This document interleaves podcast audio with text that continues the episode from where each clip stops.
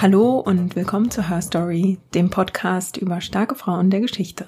Ich bin Jasmin und ich erzähle euch alle zwei Wochen von einer Frau, die einen Platz in den Geschichtsbüchern verdient hätte. Als erstes gehen auch diese Woche wie immer Danksagungen raus. Danke an diejenige oder denjenigen von euch, die oder der eine iTunes-Sterne-Bewertung abgegeben hat und dann auch gleich noch fünf Sterne. Ich habe mich wirklich sehr gefreut. Ihr seid für mich als Host ja quasi unsichtbar und als Podcasterin sehe ich dann nur an euren Kommentaren oder eben an Bewertungen, wie euch Her Story und die einzelnen Episoden gefallen. Also fühlt euch ermutigt, mir Kommentare auf der Website dazulassen, Bewertungen bei Apple Podcasts zu schreiben oder Sternebewertungen dazulassen und mir auf den sozialen Netzwerken zu schreiben. Auf all diesen Wegen könnt ihr eure Meinung über Her Story loswerden und mich erreichen und ich freue mich über jede einzelne Meldung von euch. Deshalb danke auch an die lieben Kommentare, die vor allem über Twitter reinkamen zur letzten Episode über die Sung-Schwestern. Ein großer Dank geht auch an Frau Nora, die die Her Story-Episode über Ida B. Wells empfohlen hat. Nora produziert übrigens selbst zwei Podcasts. Ähm, einer heißt Was denkst du denn? Das ist ein Gesprächspodcast über Philosophie mit der Philosophin Rita Molzberger. Und ihr anderer Podcast heißt Die Anachronistin. Äh, darin geht's um die Geschichte ihres Großvaters Theo Hespers, der gegen die Nazis im Widerstand gekämpft hat. Und ich muss gestehen, dass dieser Podcast schändlicherweise komplett an mir vorübergegangen ist, obwohl er sogar zweitausendachtzehn für den Grimme Online Award nominiert war. Ich weiß also, was ich in den kommenden Wochen höre. Und wenn ihr auch reinhören wollt, verlinke ich euch die Podcasts einfach in den Shownotes. Und apropos Verlinkungen, in den Shownotes findet ihr dann auch den Link zu Frauen von damals. Das ist der Podcast von Bianca Walter. Und Bianca erzählt in Frauen von damals die spannenden Geschichten von Frauen aus der Frauenbewegung. Zum Beispiel erzählt sie über die Indienreise von Anna Pappritz. Das ist ja auch gerade ein großes Thema, weil neunzehnhundertzwanzig ja das Jahr ist, in dem in den U S A zum Beispiel das Frauenwahlrecht eingeführt wird. Insofern, ähm, wer einen Einblick in den deutschen Teil der Frauenbewegung bekommen will, dem sei Biancas Podcast auch sehr ans Herz gelegt. Jetzt aber zum Ausblick, was euch in dieser Folge erwartet. Ich erzähle euch von Irena Sendler. Irena Sendler war eine polnische Sozialarbeiterin, die im Zweiten Weltkrieg rund zweitausendfünfhundert jüdische Kinder vor den Nazis gerettet hat. Ihr war dabei völlig bewusst, dass sie in ständiger Lebensgefahr schwebte, denn wer Juden half, wurde von den Nazis dafür ohne weiteres ermordet. Auch Irena stand kurz vor der Exekution. Als ihr die Gestapo auf die Schliche kam, wurde sie wiederholt brutal verhört und gefoltert, gab aber nie Informationen oder Namen aus ihrem Hilfsnetzwerk preis. Im letzten Moment wurde Irena gerettet und führte ihre Hilfsaktionen danach sogar noch weiter. Bis zu ihrem Tod zweitausendacht bestand Irena Sendler aber darauf, dass sie keine Heldin sei. Stattdessen fühlte sie sich verfolgt von den Schicksalen der Kinder, die sie nicht retten konnte. Mit Blick auf den geschichtlichen Kontext wird es heute also keine einfache Folge. Aber der Mut und die Courage von Irena und ihren Helferinnen ist unheimlich beeindruckend und deshalb nehme ich euch jetzt direkt mit an den Anfang von Irenas Geschichte. Irena Sendler wird als Irena Krzyżanowska am fünfzehnten Februar neunzehnhundertzehn in Warschau geboren. Ihr Vater Stanislaw ist Arzt und forscht zu ansteckenden Krankheiten. Irena bekommt mit nur zwei Jahren einen schweren Fall von Keuchhusten und so zieht die Familie dann einige Kilometer südöstlich von Warschau in die Gemeinde Otwock. Otwock ist zu dieser Zeit eine Art Luftkurort mit zahlreichen hübschen Villen, mit Holzverandas und zahlreiche wohlhabende polnische Bürger machen dort Urlaub. Stanislaw eröffnet dort eine Klinik für Tuberkulosekranke und ernährt damit die Familie. Irenas Vater hat starke politische Überzeugungen und ist schon als Student in die polnische Sozialistische Partei eingetreten. Denn schon zu Beginn des zwanzigsten Jahrhunderts gibt es in Polen antisemitische Strömungen und Irenas Vater Stanislaw hält davon gar nichts. Seiner Überzeugung nach kann jeder Pole, unabhängig von der ethnischen Herkunft, ein guter Pole sein. In dieser Überzeugung führt er auch seine Praxis. Otwock hat auch eine starke jüdische Gemeinde und Stanislaws Tür steht für jeden offen. Es ist ihm auch egal, ob seine Patienten für seine Dienste bezahlen können, denn gerade wenn sie arm sind, fühlt sich Stanislaw ihnen besonders verpflichtet. Diese Überzeugung und diese Haltung machen nachhaltigen Einfluss auf Irena. Dank der großen jüdischen Gemeinde und der liberalen Einstellung ihrer Eltern spielt Irena auch bald mit den jüdischen Kindern im Ort und spricht schon kurz darauf fließend Jiddisch. neunzehnhundertsiebzehn gibt es dann allerdings einen Einschnitt in Irenas Leben. Als eine Typhusepidemie in Otwock wütet, behandelt Stanislaw natürlich auch diese Patienten und steckt sich dabei an. Seine Frau und seine Tochter kommen bei Verwandten unter, während Stanislaw wochenlang gegen die Krankheit kämpft, den Kampf aber schließlich verliert. Er stirbt am zehnten Februar neunzehnhundertsiebzehn und Irena wird nur fünf Tage später sieben Jahre alt. Nach seinem Tod wird klar, dass sein Idealismus nicht gerade zur Profitabilität der Praxis beigetragen hat. Irenas Mutter Janina hat bald große Geldsorgen und aus Dankbarkeit für die Hilfsbereitschaft, die Stanislaw der jüdischen Gemeinde gegenüber jahrelang gezeigt hat, bieten die Mitglieder der Gemeinde an, Irenas Ausbildung zu finanzieren. Doch ihre Mutter Janina ist eine starke und unabhängige Frau und lehnt dankend ab. Sie versteht es als ihre Pflicht als Mutter, allein für ihre Tochter zu sorgen, und so führt sie die Praxis noch eine Weile weiter, aber irgendwann muss sie doch die Segel streichen und sie zieht dann mit ihrer Tochter nach Piotrkow, im Deutschen nennt man die Stadt Petrikau, die liegt gut eineinhalb Stunden südwestlich von Warschau. Piotrkow ist zu dieser Zeit eine politisch aufgeladene Stadt. Streng genommen ist sogar ganz Polen in Aufruhr. Denn Polen ist seit Jahren eingezwängt zwischen der Großmacht Russland im Osten und Preußen bzw. dem Deutschen Reich im Westen. Nach dem Ende des Ersten Weltkriegs bemüht sich Polen, eine alte Grenze im Osten wiederherzustellen. Gleichzeitig drängt aber Russland nach Westen, um seinen Einfluss dort auszudehnen. Und so bricht schon neunzehnhundertneunzehn der polnisch-sowjetische Krieg aus. Und Petrikau ist eine Keimzelle für ein neues Nationalverständnis der Polen. Denn immer mehr Polen haben genug davon, dass ausländische Mächte in ihr Land eindringen und die Außengrenzen festlegen, wie es ihnen passt. Ihr Protest bekommt Aufwind, als die polnische Armee es schafft, den Einmarsch der Roten Armee nach Warschau zu verhindern. Und die Schlacht von Warschau, die vom dreizehnten bis fünfundzwanzigsten August neunzehnhundertzwanzig dauert, endet mit einem Sieg der Polen. Der Krieg selbst endet erst nach weiteren Schlachten neunzehnhunderteinundzwanzig mit dem Frieden von Riga. Das patriotische Selbstverständnis wirkt sich aber schon neunzehnhundertzwanzig bis auf die Pfadfinder aus, bei denen Irena Mitglied ist. Stolz schwört sie mit den anderen Mitgliedern dort darauf, dass sie ihre Heimat stets gegen Eindringlinge verteidigen würde. Schon in Kindheitstagen lernt sie Mietek Sendler kennen, mit dem sie erst befreundet ist und am Ende ihrer Schulzeit fest liiert ist. neunzehnhundertsiebenundzwanzig erhalten Irena und Mietek jeweils einen Platz an der Universität von Warschau und Irena beginnt, Rechtswissenschaften zu studieren. Irena ist siebzehn, als sie ihr Studium beginnt, und sie ist zu einem gewissen Grad, wie man als Teenager noch so ist, impulsiv und manchmal auch stur. Jedenfalls tritt sie nicht so stumm und pflichtversessen auf, wie sich die Professoren das vorstellen und wünschen. Außerdem sind Frauen in Rechtsberufen damals noch nicht gern gesehen und so wird ihr der Weg an der Fakultät so lange sabotiert und erschwert, bis sie den Studiengang schließlich wechselt, um Lehrerin zu werden. An der Universität trifft sie einen jungen Mann namens Adam, der sie mit seiner sehr linksgerichteten politischen Einstellung beeindruckt. Zwischen den beiden knistert es schnell gewaltig, aber beide sind bereits jemand anderem versprochen. Irena ist ja mit Mietek liiert und auch Adam hat schon eine Freundin, die er neunzehnhundertdreißig heiratet. Irena heiratet Mietek ein Jahr später, neunzehnhunderteinunddreißig. In der jungen Ehe gibt es aber schon früh erste Probleme. Irena ist wie ihre Mutter eine sehr unabhängige Frau und wie ihr Vater hat sie eine starke politische Meinung.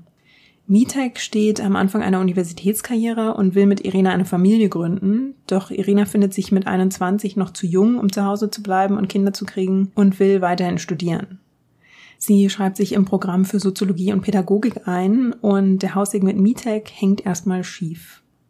Die beginnenden dreißiger Jahre sind unruhige Zeiten in Polen. Nachdem die Russen zurückgeschlagen wurden, ist das Land erst zum zweiten Mal in seiner Geschichte frei.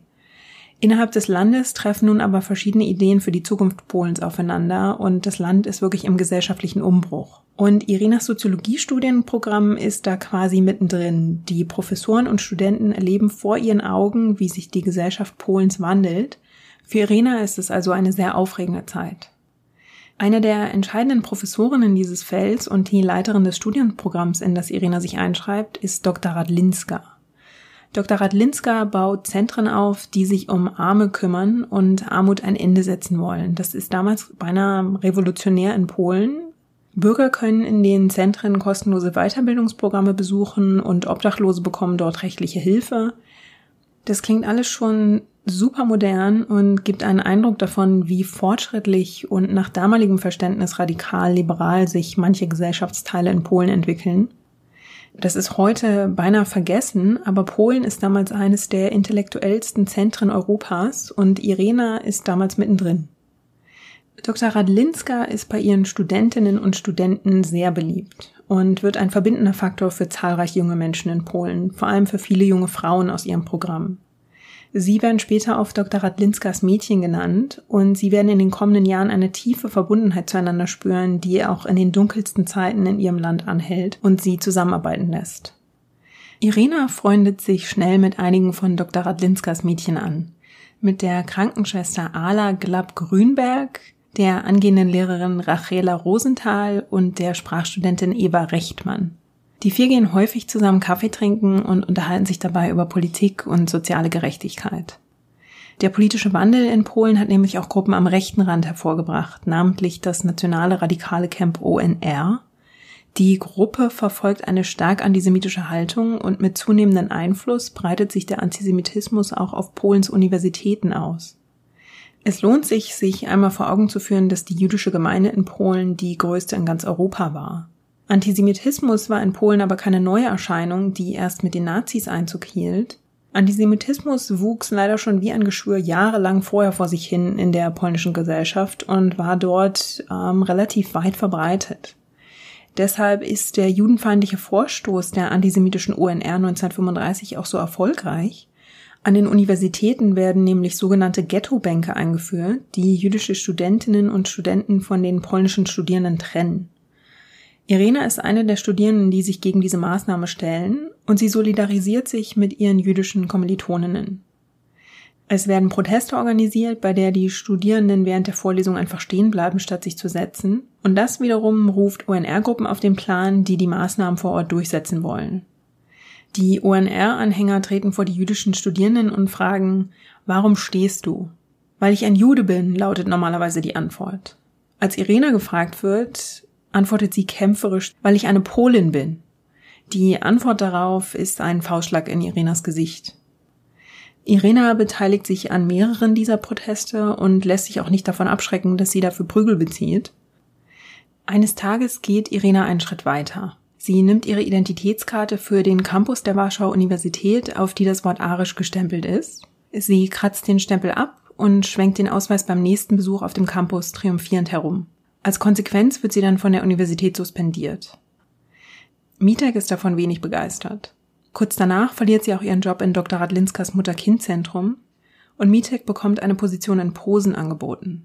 Irena weigert sich aber mitzukommen und so bleibt sie in Warschau. Mieteks Umzug ist gleichbedeutend mit einer Trennung, weil beide aber katholisch sind, kommt eine Scheidung offiziell nicht in Frage. Irena findet mit Hilfe von Doktor Radlinska einen neuen Job im städtischen Sozialamt und wird neunzehnhundertachtunddreißig, drei Jahre nach ihrer Suspendierung, wieder zum Studium zugelassen. Sie vollendet ihr Studium dann neunzehnhundertneununddreißig und ihr Freund Adam, für den sie noch immer Gefühle hat, hat sein Rechtsstudium bereits beendet. Aber weil sich die antisemitische Stimmung in Warschau verfestigt, sind seine Karrierechancen getrübt. Irena hat das Studium kaum beendet, da fliegen bereits Gerüchte durch Warschau, dass die polnische Armee sich auf einen Angriff der Deutschen vorbereite. Adam wird im August zur Armee eingezogen, später auch Irenas Ehemann Mietek. Am ersten September neunzehnhundertneununddreißig beginnt der Angriff auf Warschau. Um sechs Uhr morgens heulen die Sirenen auf und Irena und ihre Nachbarn werfen sich hastig Bademäntel über und fliehen auf die Straße. Dort stehen sie dann und starren minutenlang an den Himmel, aber weder Flugzeuge noch Bomben sind zu hören oder zu sehen. Schließlich schlurfen die Leute schlaftrunken zurück ins Haus und Irena und ihre Mutter Janina sitzen dann noch immer im Pyjama und Bademantel mit einer Tasse Kaffee am Küchentisch, als im Radio die offizielle Nachricht ertönt: Hitler hat den Angriff auf Polen gestartet. Um sieben Uhr morgens an diesem Tag eilt Irena zur Arbeit. Sie will nicht untätig zu Hause rumsitzen. Um neun Uhr startet dann der Luftangriff auf Warschau. Ein Einwohner beschrieb den Luftangriff später so: Es klang wie ein fernes Brausen, aber nicht ruhig, sondern ein Brausen, bei dem die Wellen an die Küste schlagen. Bald hört man dann in der ganzen Stadt nur noch das Brummen der deutschen Flugzeuge und immer wieder laute Explosionen. Die Mädchen in Irenas Büro rennen in den Keller und halten sich dort in der Dunkelheit bei den Händen. Als das Brummen abebbt, herrscht Chaos in Warschau. Die Stadt ist schwer beschädigt. Irena und die jungen Menschen in ihrem Alter, alle Ende zwanzig, haben noch nie eine solche Zerstörung gesehen. Überall stehen Häuser in Flammen oder brechen unter der Zerstörung zusammen. Dicker Staub hängt in der Luft, der die Menschen kaum atmen lässt. Tote Pferde, tote und verletzte Menschen liegen in den Straßen. Irena ist neunundzwanzig Jahre alt, als der Krieg in Warschau ankommt. Die Sozialhilfestelle, bei der sie arbeitet, sieht sich plötzlich damit konfrontiert, dass die Zahl der Obdachlosen und Hilfsbedürftigen von einer Minute auf die andere extrem nach oben geschossen ist. Irena und ihre Kolleginnen beginnen sich zu organisieren und kümmern sich darum, dass Unterkünfte für die Obdachlosen bereitgestellt werden, dass es Versorgung und Essen für die Ausgebombten gibt. Die Warschauer Bevölkerung hält den Deutschen beinahe einen Monat stand. Es hilft aber nichts, die deutsche Armee ist den Polen hoffnungslos überlegen. Am vierundzwanzigsten September fliegen mehr als tausend Flugzeuge stundenlang über Warschau und bombardieren die Stadt schonungslos. vierzigtausend Menschen sterben bei den Angriffen auf Warschau. siebzigtausend Soldaten fallen an der Front in dieser Zeit und über sechshunderttausend Männer werden Kriegsgefangene. Nach den Angriffen gibt es in Warschau weder Wasser noch Elektrizität oder Lebensmittel. In den Straßen türmen sich derweil die Toten der Bombenangriffe. Warschau ergibt sich am siebenundzwanzigsten September neunzehnhundertneununddreißig. Wenig später gibt's für Irena einen Lichtblick, denn Adam kehrt aus dem Krieg zurück. Weil er Jude ist, wird er von den Deutschen nicht als Soldat eingespannt und auch der Kriegsgefangenschaft ist er entkommen. Mietek hingegen wird von den Deutschen gefangen genommen und es wird Jahre dauern, bis er nach Polen zurückkehrt. In Nazi-Deutschland haben unterdessen längst die Planung begonnen, Polen als Sammelbecken für die Juden zu nutzen. Sämtliche Juden Deutschlands und Europas beziehungsweise aus all den Gebieten, die Nazi-Deutschland zu beherrschen gedenkt, sollen nach Polen gebracht werden. Wenig später beginnen die Nazis dann mit der Planung der Endlösung, die den Mord an Abermillionen Juden, Widerständlern, Kommunisten und anderen Bürgern nach sich zieht. Weil die Deutschen aber auch die Polen als nicht gleichwertig sehen, weil sie ein slawisches Volk sind, setzen sie sich auch die Ausrottung der polnischen Kultur zum Ziel. Und im ersten Schritt löschen sie dafür die polnischen Intellektuellen, die Intelligenzia, aus.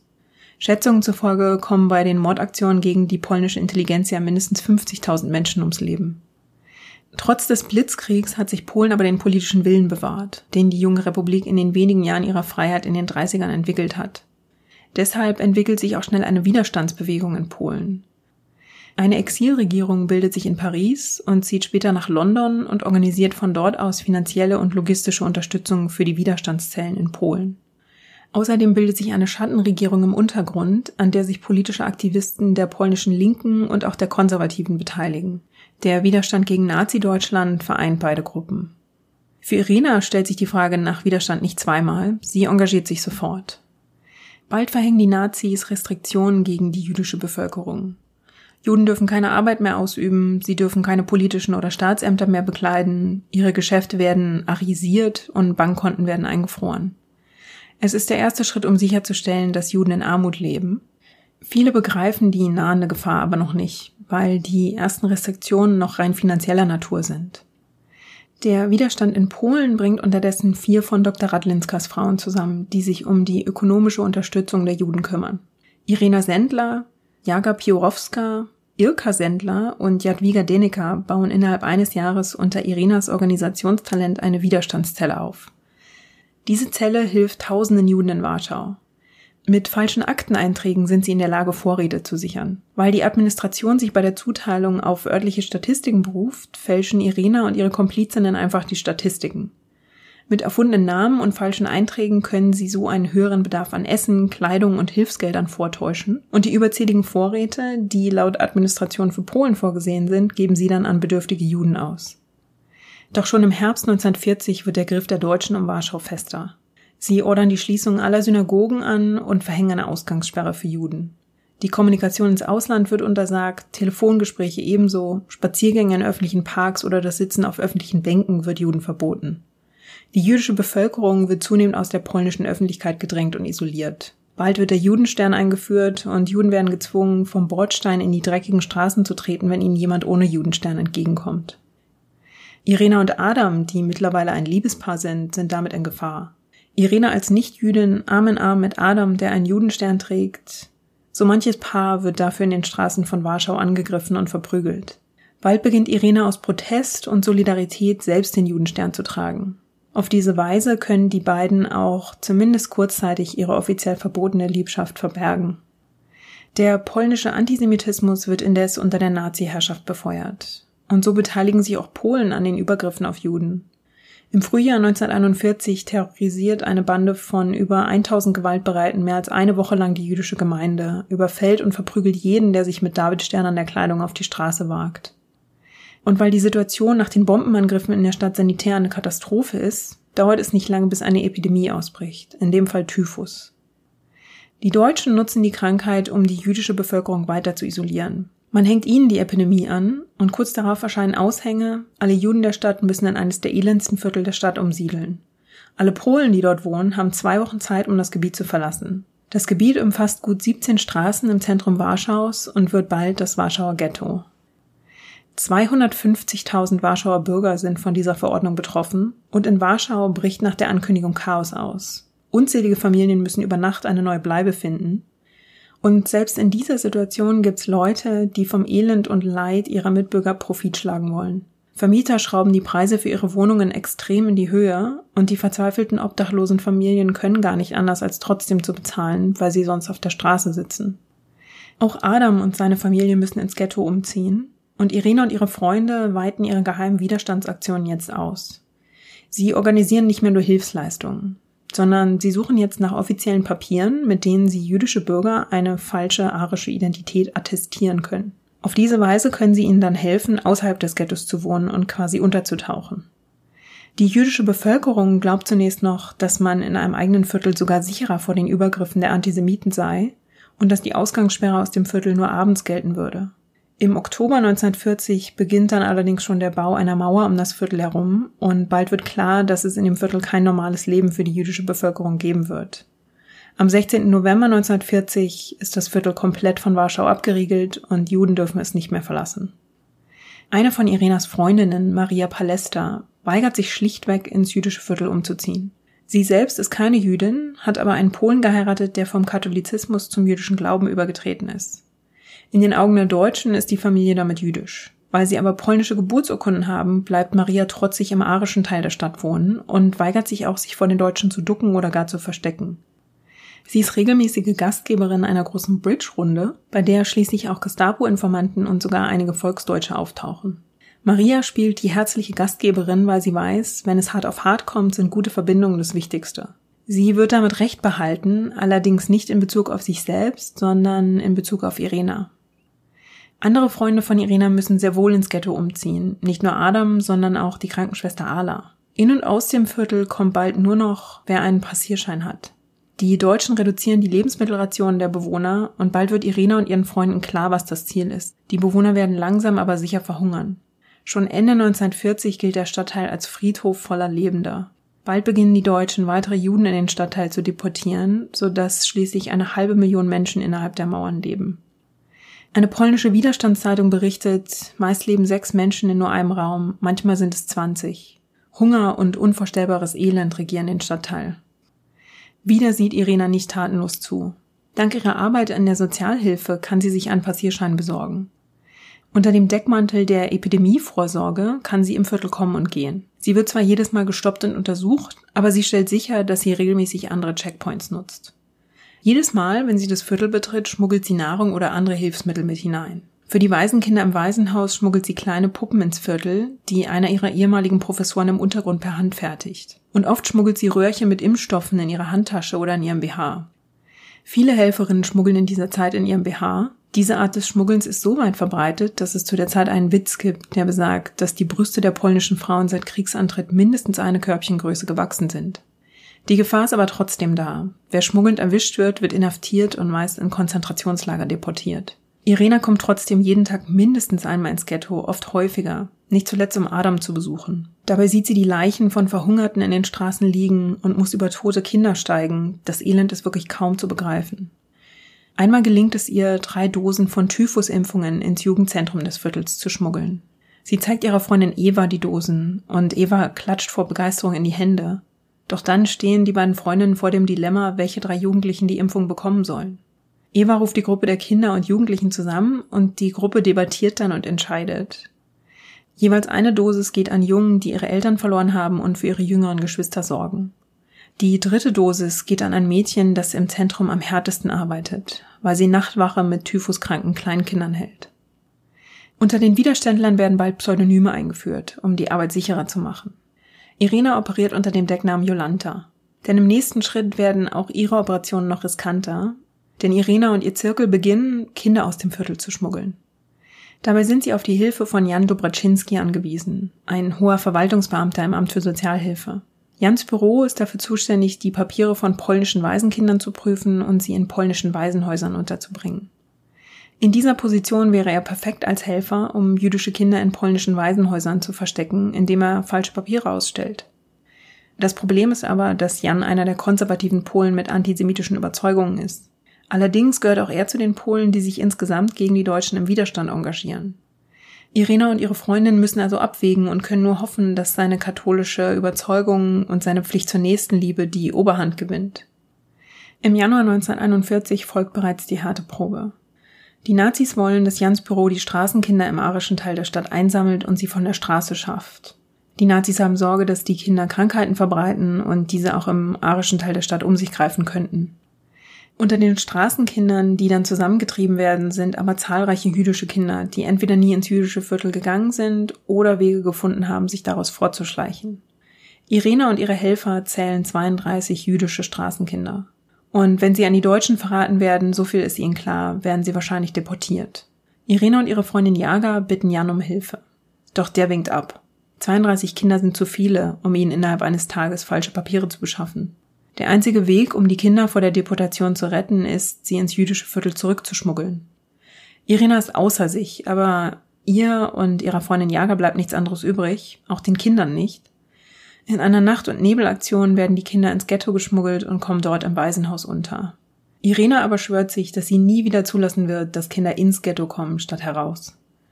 Bald darauf findet sie selbst Wege, Kinder herauszuschmuggeln. Es gibt noch immer jüdische Sanatorien, zum Beispiel in Otwock, wo Irena einen Teil ihrer Kindheit verbracht hat.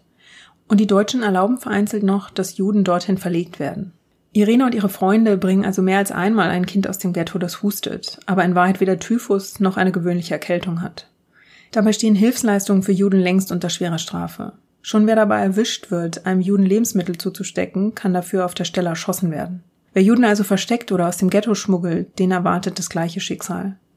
Deshalb denkt sich Irena auch, sterben kann man nur einmal. Statt nur Lebensmittel und Impfstoffe zu schmuggeln, wenn das schon tödlich endet, dann kann ich auch gleich Menschenleben retten. Die Strafe ist sowieso die gleiche. Die Situation im Ghetto ist bald so elend, dass liebende Eltern ihre Kinder freiwillig aufgeben, um ihnen den Hungertod zu ersparen. Sie bitten Irena, ihre Kinder in Pflege zu geben, bis der Krieg vorbei ist und sie das Ghetto verlassen können. Das Kriegsende ist aber ein Moment, den viele Eltern nicht erleben werden. Bald gehört zu Irenas Hilfsnetzwerk auch eine Frau namens Vladka Marinowska. Vladka prüft potenzielle Pflegeeltern, die die jüdischen Kinder aufnehmen. Irena, Vladka und die anderen Helferinnen rufen einander an und entwickeln eine Codesprache. Sie unterhalten sich zum Beispiel darüber, ob sie Kleidungsstücke borgen können. Und sie sprechen dann über bestimmte Farben. Die Farben sind dann ein Code dafür, wie dringend der jeweilige Fall ist. Und um den Überblick zu behalten, beginnt Irena eine Liste der evakuierten Kinder zu führen. Es klingt zynisch, aber Irena und ihre Helferinnen müssen auch bei der Evakuierung der Kinder eine Unterscheidung treffen. Diejenigen Kinder, die polnisch aussehen und die man ohne große Probleme als polnisch ausgeben kann, und diejenigen Kinder, die stark ausgeprägte jüdische Gesichtszüge haben und leicht zu enttarnen wären. Diese Kinder müssen auch nach ihrer Rettung versteckt leben. Sie werden sogar versteckt in Säcken oder unter Wäschebergen oder Gemüseladungen zu Waisenhäusern außerhalb des Ghettos geschmuggelt. Dort warten dann die von Vladka organisierten Pflegeeltern, um ihre Schützlinge schnellstens in Empfang zu nehmen. Diejenigen Kinder, die man relativ problemlos als polnisch ausgeben kann, unterlaufen eine besondere Vorbereitung. Sie werden getauft und lernen katholische Gebete, damit sie glaubwürdig aus der Bibel zitieren können. Denn die Deutschen testen gern und fragen Gebete ab, wenn sie den Verdacht haben, dass jemand jüdisch sei. Die Kinder bekommen neue polnische Namen und müssen ihre alten Namen und ihre Familiengeschichte vergessen. Das muss man sich erstmal vorstellen, wie schwer das sein muss, sich als Kind nicht zu verplappern und wie traumatisch es sein muss, wenn einem gesagt wird, man darf nie offen über die eigene Familie sprechen. Mit Beginn des Jahres neunzehnhundertzweiundvierzig gibt es erste Berichte, was den Deportierten in Konzentrations- und Vernichtungslagern widerfährt. Im Juni neunzehnhundertzweiundvierzig wird das Lager Treblinka fertiggestellt. Treblinka wird als sogenanntes Durchgangslager ausgegeben, zumindest gegenüber den Juden. Tatsächlich ist es anders als andere Konzentrationslager ein Vernichtungslager, gebaut mit dem Ziel, möglichst alle Ankömmlinge zu töten. Die Gaskammer geben die Deutschen als Bad aus. Aushänge informieren die ankommenden Juden, dass sie vor ihrer Weiterreise zu einem Arbeitslager aus hygienischen Gründen eine Dusche nehmen müssen. Die Ankömmlinge werden gebeten, ihre Kleidung, den Schmuck und sonstige Belange abzugeben.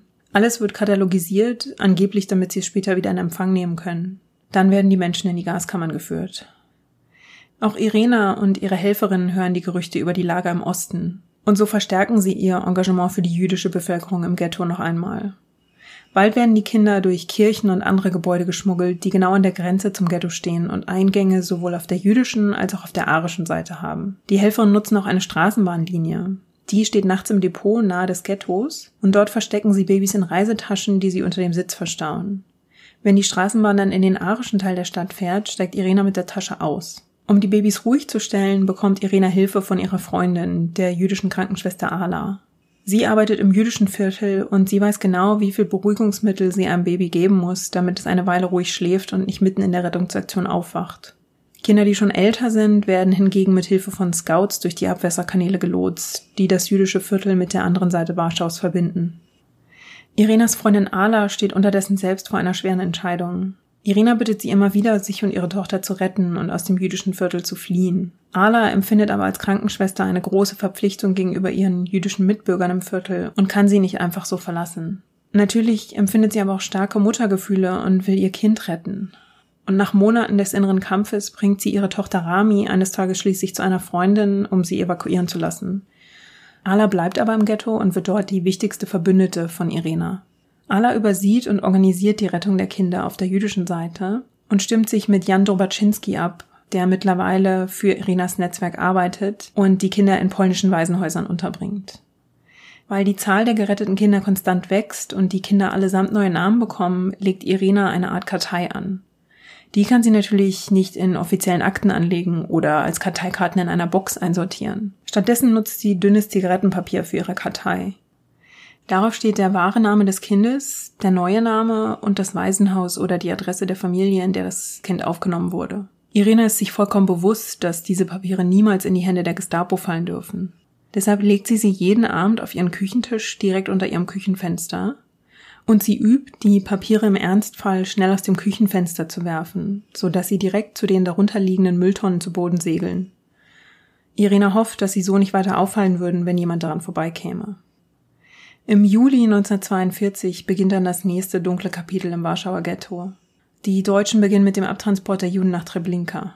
Unter dem Deckmantel, sie würden von dort weiter in ein Arbeitslager transportiert werden, werden die Juden angewiesen, sich am sogenannten Umschlagplatz einzufinden. Es gibt tägliche Quoten, mindestens sechstausend Menschen sollen pro Tag in den Osten geschickt werden. Am Umschlagplatz warten sie stundenlang in der Sonne, bevor sie in Güterwaggons verladen und die Waggons mit Stacheldraht verschlossen werden. Irenas Freundin Ala wird dabei zur personifizierten Hoffnung am Umschlagplatz. Mit unfassbarem Mut überzeugt sie die Deutschen, sie habe die Anweisung und die Erlaubnis, am Umschlagplatz ein Notfallzelt einzurichten, für diejenigen, die zu alt oder zu schwach für den Transport sind. Diese Erlaubnis existiert in Wahrheit überhaupt nicht, aber Ala und ihre Helfer treten so überzeugend auf, dass die Deutschen ihnen glauben. Und so durchstreifen sie die Masse, die in der Hitze wartet, und versuchen, so viele wie möglich in ihr Notfallzelt zu bringen. Von dort werden sie dann in einen Krankenwagen verladen und ins Krankenhaus des Ghettos gebracht, was sie vorerst vor dem sicheren Tod rettet. Etwa dreihunderttausend Menschen werden im Sommer und im Frühherbst neunzehnhundertzweiundvierzig vom Umschlagplatz aus deportiert. Ala und ihren Helfern gelingt es, zwischen zweihundert und dreihundert davon zu retten. Anfang August erhält auch das Ghetto-Waisenhaus die Order, sich am Umschlagplatz einzufinden. Das betrifft auch die zweiunddreißig Kinder, die Irena einige Monate zuvor selbst ins Ghetto schmuggeln musste. Der Leiter des Waisenhauses, Doktor Korczak, geht freiwillig mit den Kindern mit, weil er sie nicht allein lassen will. Er schafft es, von ihnen fernzuhalten, welches Schicksal ihnen droht. Als Irena von der Order hört, dass die Waisenkinder deportiert werden sollen, eilt sie ins Ghetto in der Hoffnung, etwas tun zu können. Und sie sieht dann mit eigenen Augen, wie Doktor Korczak mit den Kindern singend durch die Straßen des Warschauer Ghettos zum Umschlagplatz läuft. In den Händen halten viele von ihnen die handgemachten Puppen, die Irena ins Ghetto geschmuggelt hat. Und am Abend besteigen die Kinder, Doktor Korczak und seine Frau, die Waggons nach Treblinka.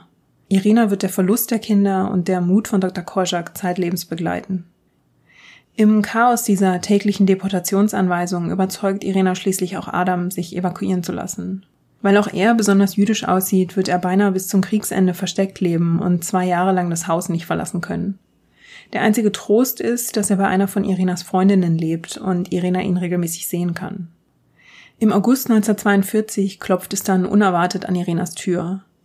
Dort steht ein Mitglied des polnischen Widerstands und fragt sie, ob sie einen Agenten ins Ghetto und wieder herausschmuggeln würde, damit er die Vorkommnisse im Ghetto dokumentieren und sie weltweit öffentlich machen könnte.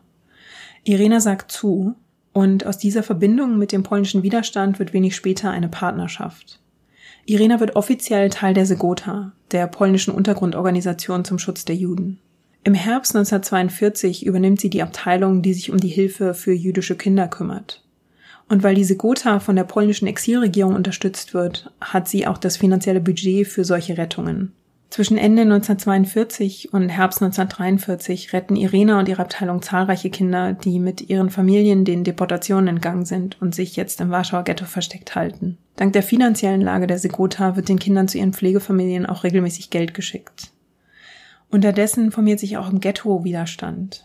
Die verbliebenen Juden haben sich organisiert, Helfer haben einige Waffen ins Ghetto geschmuggelt und Hunderte haben heimlich Bunker ausgehoben und Molotow-Cocktails selbst gebastelt.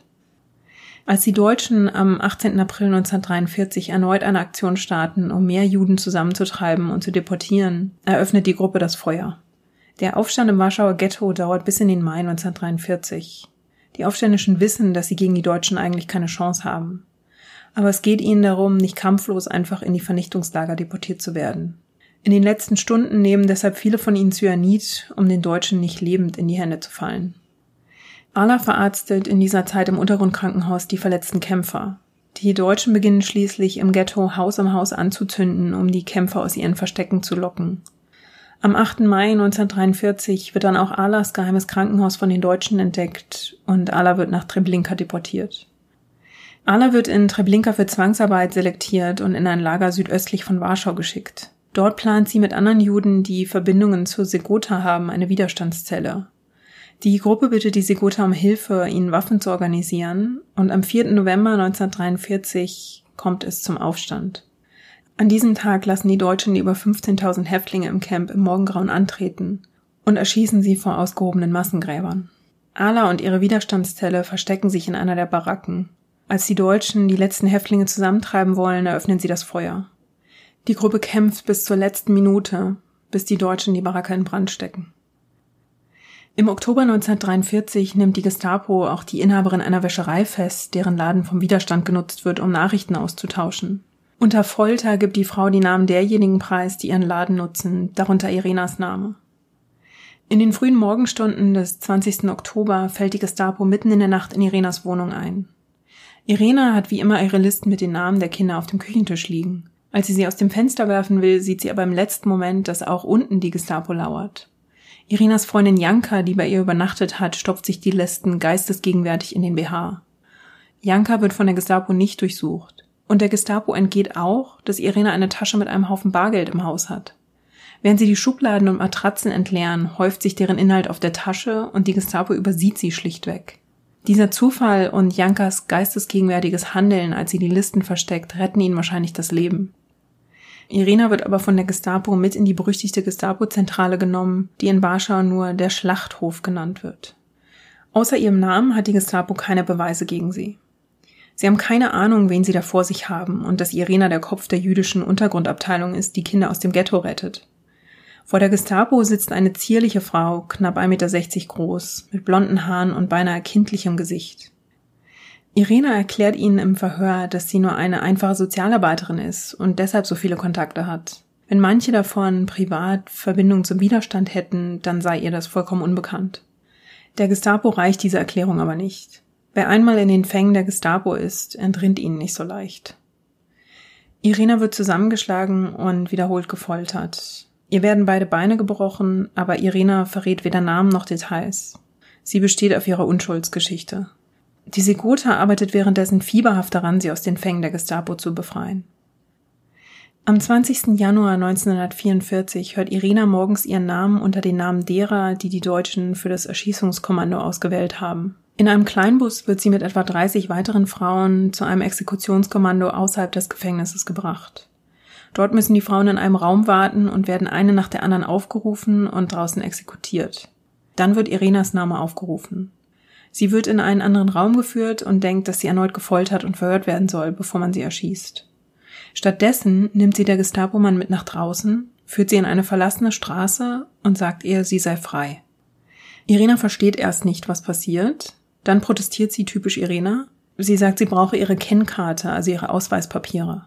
Der Gestapo-Mann schlägt ihr ins Gesicht und verschwindet. Irena ist mit dem Leben davongekommen, aber mit Narben, die sie ein Leben lang tragen wird. Sie stolpert in eine Apotheke und die Eigentümerin verarztet sie notdürftig, reinigt sie und gibt ihr etwas Geld, damit sie die Tram nehmen kann. Irena versteckt sich einige Tage im Apartment ihrer Mutter und sieht wenige Tage später Poster, die ihre Exekution verkünden. Ihr Verbrechen, sie hat Juden geholfen. Ihre Freiheit ist mit der Hilfe ihrer Freundin Maria Paläster erkauft worden. Maria hat dank ihrer Kartenspielrunde Kontakte zur Gestapo, die sie jetzt nutzt. Mit ihrer Hilfe wird ein Schmiergeld ausgehandelt, damit ein Gestapo-Mann Irena in die Freiheit lotst. Die Żegota bezahlt mehr als fünfunddreißigtausend Zloty, in heutigem Geld rund hunderttausend Euro und das höchste Schmiergeld, das die Organisation bis dato gezahlt hatte. Kaum ist Irena frei, dämmert der Gestapo, dass ihnen ein großer Fisch durch die Lappen gegangen ist. Bald ist die Suche nach Irena in vollem Gange. Doch Irena bekommt eine neue Identität, sie heißt nun Klara Dabrowska. Sie färbt sich ihr blondes Haar rot und schneidet die Haare kurz. Und von da an lebt sie permanent auf der Flucht, zieht von einem Versteck zum nächsten. Das hält sie aber nicht davon ab, sich weiter in der Żegota zu engagieren. Sie hilft auch weiterhin dabei, jüdische Kinder zu retten und bei polnischen Pflegefamilien unterzubringen. Mittlerweile hat sich das Blatt für die Deutschen gewendet und die Rote Armee marschiert auf Warschau zu. Der Kampf um die Stadt steht unmittelbar bevor. Um die Namenslisten ihrer geretteten Kinder an einem sicheren Ort zu wissen, vergräbt Irena sie in einer Flasche im Garten ihrer Freundin Jaga. Die Listen führen zu dieser Zeit die Namen von beinahe zweitausendfünfhundert Kindern. Am ersten August beginnt der polnische Widerstand den Aufstand in Warschau gegen die Deutschen. Sie hoffen, dass sie von der nahenden Roten Armee Hilfe bekommen und die Deutschen zurückschlagen können. Die Russen entscheiden sich aber für eine zynische Option, nämlich die Deutschen und Polen gegeneinander kämpfen zu lassen, damit sie sich gegenseitig schwächen. Stalin will die Kräfte seiner Armee für spätere Schlachten schonen, denn die Russen wissen, dass es bis nach Berlin noch ein langer Weg ist. So wird Warschau einmal mehr zum Schauplatz eines furchtbaren Kampfes. Obwohl die Widerstandsarmee knapp vierzigtausend Soldaten fasst, rund viertausend davon Frauen, und die Zahl weiter wächst, als sich immer mehr Zivilisten anschließen, stehen ihre Chancen erneut schlecht. Bald fliegen wieder Luftwaffenflugzeuge über die Stadt und bombardieren sie.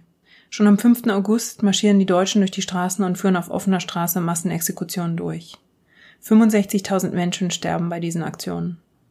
Irena und ihre Widerstandsgruppe richten ein Notfall-Feldlazarett ein, doch am elften September neunzehnhundertvierundvierzig werden sie von deutschen Soldaten aufgespürt und auf die offene Straße getrieben. In aller Eile suchen sie das letzte Geld und Schmuck zusammen, das sie haben, und schmieren die Soldaten. Einmal mehr kommt Irena mit dem Leben davon. Die Schlacht um Warschau ist am vierten Oktober neunzehnhundertvierundvierzig endgültig verloren, die Stadt ist eine einzige Ruinenlandschaft. Erst am siebzehnten Januar nehmen die Sowjets und die verbleibende polnische Armee die Stadt ein. Schätzungen zufolge lebten in Polen zu Beginn des Kriegs drei Komma vier Millionen Juden, eine Million davon Kinder. Laut der Gedenkstätte Yad Vashem haben nur fünftausend Kinder die Nazi-Zeit überlebt. Irena und Adam stehen nach dem Krieg offen zu ihrer Liebe, auch wenn beide noch verheiratet sind. Als Mietek aus dem Krieg zurückkehrt, lassen sich die beiden scheiden und Irena heiratet Adam neunzehnhundertsiebenundvierzig. Sie nehmen zwei jüdische Pflegekinder auf und bekommen gemeinsam drei Kinder. Einer ihrer zwei Söhne stirbt allerdings als Kleinkind. Irena übernimmt den städtischen Sozialhilfedienst und tut, was sie am besten kann, Hilfe für Bedürftige organisieren. Und sie kümmert sich darum, ihre geretteten Kinder mit ihren Eltern wieder zusammenzuführen. Im Frühjahr neunzehnhundertfünfundvierzig sucht sie mit einer Freundin nach der Namensliste ihrer geretteten Kinder. Unter den Kriegstrümmern ist aber nichts mehr zu finden und so macht sich Irena mit ihren Helferinnen daran, die Namen aus dem Gedächtnis aufzuschreiben. Die Liste ist zwar nicht komplett, aber sie lagert heute in einem Archiv in Israel als Erinnerung an die Kinder, die Irena gerettet hat und die Familien, die von den Nazis zerrissen wurden.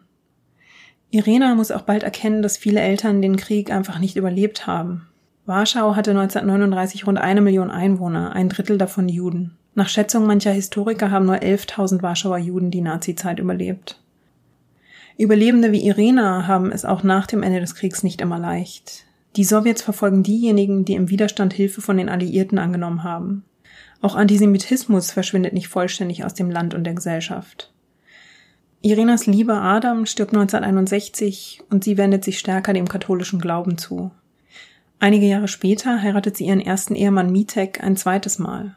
Irena führt ein nicht immer unkompliziertes Leben nach dem Krieg. Doch ihre Taten werden neunzehnhundertfünfundsechzig von der israelischen Organisation Yad Vashem anerkannt. Sie bekommt die höchste Auszeichnung als gerecht unter den Völkern. Die Sowjets untersagen ihr allerdings, für die Auszeichnung nach Israel zu reisen. In den neunziger Jahren stoßen dann Schülerinnen einer amerikanischen Highschool bei einem Rechercheprojekt auf Irenas Geschichte. Daraus entsteht ein Theaterstück, Life in a Jar, und die Schülerinnen reisen später nach Polen, um Irena persönlich zu treffen. Bis heute gibt es eine Website zu dem Theaterstück und zu dem Projekt, auf dem auch Fakten über Irenas Leben und einige Fotos zu sehen sind. Ich verlinke euch die Website auch mal in den Shownotes. Einige der von ihr geretteten Kinder nominieren Irena Sendler zweitausenddrei und zweitausendsieben für den Friedensnobelpreis. zweitausendsieben geht der Preis aber an Al Gore. Am zwölften Mai zweitausendacht stirbt Irena Sendler im Alter von achtundneunzig Jahren in Warschau. Jetzt müssen wir wahrscheinlich alle mal tief durchatmen. Was für eine Lebensgeschichte und was für eine Courage. Vielen lieben Dank, dass ihr wieder eingeschaltet habt und dass ihr dabei wart. Diese Episode ist nicht nur Irena Sendler und ihren Rettungstaten gewidmet, sondern auch all ihren Helferinnen und Helfern, die unfassbaren Mut bewiesen haben und ihren Mut teilweise mit dem Leben bezahlt haben. Und nicht zuletzt habe ich auch wahnsinnigen Respekt vor den unzähligen Polinnen und Polen, die mitten im Krieg unter der Nase der Deutschen jüdische Kinder und Flüchtlinge bei sich aufgenommen haben. Ich weiß, dass heute ein schweres Thema war. Ihr habt mich vielleicht auch beim Erzählen so ein bisschen seufzen oder ähm, zögern hören. Aber ich finde, auch schwere Geschichten müssen erzählt werden und gerade Geschichten aus dieser Zeit müssen erzählt werden. Und wenn euch die Episode gefallen hat, lasst mir gern Kommentare da. Auf der Website herstorypod punkt de oder noch besser, ähm, schreibt mir eine Bewertung bei Apple Podcasts. Wenn ihr Fragen oder Anmerkungen habt, schreibt mir gerne auch eine E-Mail, feedback at herstorypod punkt de, oder folgt Herstory in den sozialen Netzwerken, auf Twitter und Instagram jeweils unter herstory-pod und auf Facebook unter herstory-geschichte-podcast. Lieben Dank fürs Zuhören. Wir hören uns wieder in zwei Wochen für die nächste Episode. Und bis dahin, lasst euch gut gehen.